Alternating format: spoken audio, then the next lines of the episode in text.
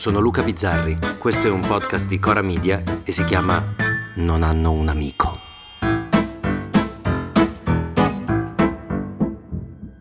In un tempo che ormai mi sembra distantissimo, preso come sono ogni giorno a inventarmi posizioni dalle quali vedere una realtà che spesso sembra pura fiction, in quel tempo, dicevo, ho cominciato questo Non hanno un amico, questo podcast che puntava proprio a quello, a indicare non il re nudo, ma il re solo, senza un conoscente a dargli buoni consigli, anzi, accerchiato da uffici stampa e social media manager che lo riducono a un pirla mitomane nel migliore dei casi.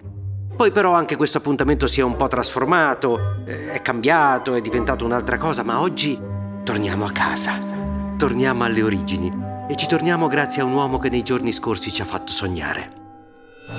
Italo Bocchino ex politico, direttore del prestigioso Secolo d'Italia e soprattutto volto della destra nei dibattiti televisivi. È spessissimo in tv a parlare bene di Meloni. Ma io penso che Giorgia Meloni faccia bene a dire che il governo ha la coscienza a posto. Probabilmente il nostro eroe vede un suo rientro in politica imminente, attività nella quale viene ricordato per una sua particolare passione, una passione, come dire, smodata, ma condivisa eh, da tanti suoi colleghi. Io ho partecipato a quattro cene pubbliche, ristoranti, locali pubblici con otto persone, quindi forse può essere una leggerezza, potevo scegliere commensali migliori, mi potrà dire, ma di certo non c'è nulla di cui bisogna vergognarsi.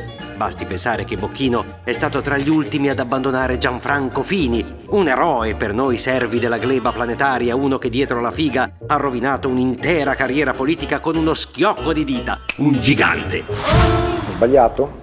Con il seno di poi mi devo rimproverare una certa ingenuità. E Bocchino bisogna dire che il suo l'ha dato, eh? Anche lui si è conquistato un posticino nel club di noi altri.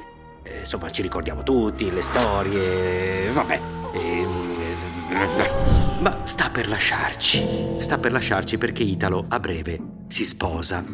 E sti cazzi, direte voi, si sposa con una chirurga estetica. E sti grandissimi cazzi, direte voi, e invece no. Perché Bocchino ha rilasciato un'intervista che ha occupato l'home page del Corriere della Sera per raccontarci la sua storia.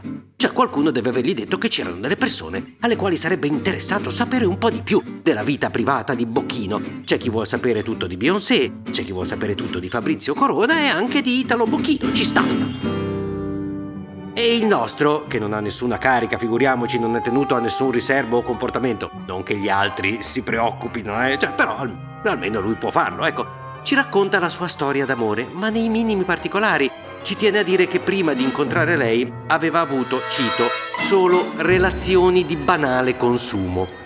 Ha detto proprio così. Cioè stanno crocifiggendo due giornalisti per aver guardato un culo in diretta e fatto una battuta da ginnasio e questa invece è passata serena. Per lui quelle storie erano banale consumo di qualche parte del corpo, saranno felici le consumate, immagino. Poi però lui conosce lei dopo il banale consumo e se all'inizio, ricito, ha paura che lei sia una rifattona per il mestiere che fa, poi no, la vede ed è colpo di fulmine. Tanto che a un certo punto, mentre ancora quasi non si conoscono, lei va a Bologna per lavoro e lui le fa una sorpresa. Quale sorpresa? Si fa trovare dentro la sua stanza d'albergo mentre ascolta Tchaikovsky. Che credo sia un reato, non Tchaikovsky, farsi trovare dentro la stanza. Come ha fatto a entrare? Lui dice che gli è bastato dire alla reception di essere il marito e gli hanno dato le chiavi. E qui vorrei anche che ci indicasse il nome di questo tempio della privacy per stare il più lontano possibile da quella reception. Ma com'è? Posso trovarmi chiunque in stanza? Ma non sono finite le chicche. Perché non è intervistato solo lui, anche la chirurga, che anche lei ci tiene tantissimo che i cazzi suoi siano raccontati agli avidi lettori. E lui che si ferma a dormire da loro, e lei che gelosa lo fa pedinare da un investigatore privato. Poi la palla va di nuovo a lui che dice che lei lo obbliga a farsi le punturine una volta al mese per far rimanere giovane il cuoio capelluto. E io sono lì che leggo e mi chiedo, ma perché Italo? Perché ci state raccontando questi cazzi così vostri? Che pubblico dovete conquistare? L'estate i giornali non sanno che cosa scrivere. Figuriamoci, io capisco la società dello spettacolo. No, non è vero, non ci ho mai capito una minchia di quel libro lì, ma comunque mi chiedo perché, che bisogno c'è? Ma se lui lo fa per un ritorno in politica, ma davvero crede sia meglio che sappiamo cosa si mette per andare a dormire? Ma sono io che sto diventando bacchettone, non lo so. Sarà che mi sembra che non ci sia più nessuno che dia il valore ai cazzi nostri che i cazzi nostri devono avere. Io vivo nel mondo e del mondo dello spettacolo, ma non voglio che la gente sappia tutto di me, anzi di più, vorrei che sapesse il minimo indispensabile, anche perché nel mio caso se sapessero come sono veramente, probabilmente il poco seguito che ho scemerebbe fino al nulla. Io sono una bestia che non riesce a tenersi vicino manco il cane.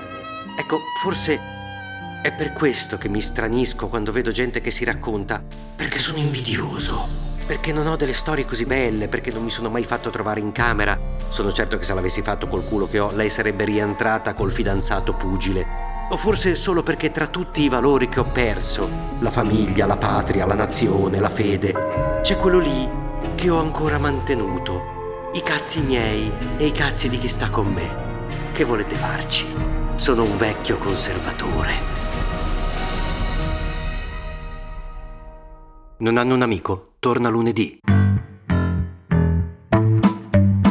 Se volete commentare, se avete idee o suggerimenti per nuove chat di WhatsApp o testimonianze di nuove chat di WhatsApp, potete scriverci a nonhanunamico@gmail.com o nonhanunamico@coramedia.com. Anche per gli insulti, prendiamo anche quelli.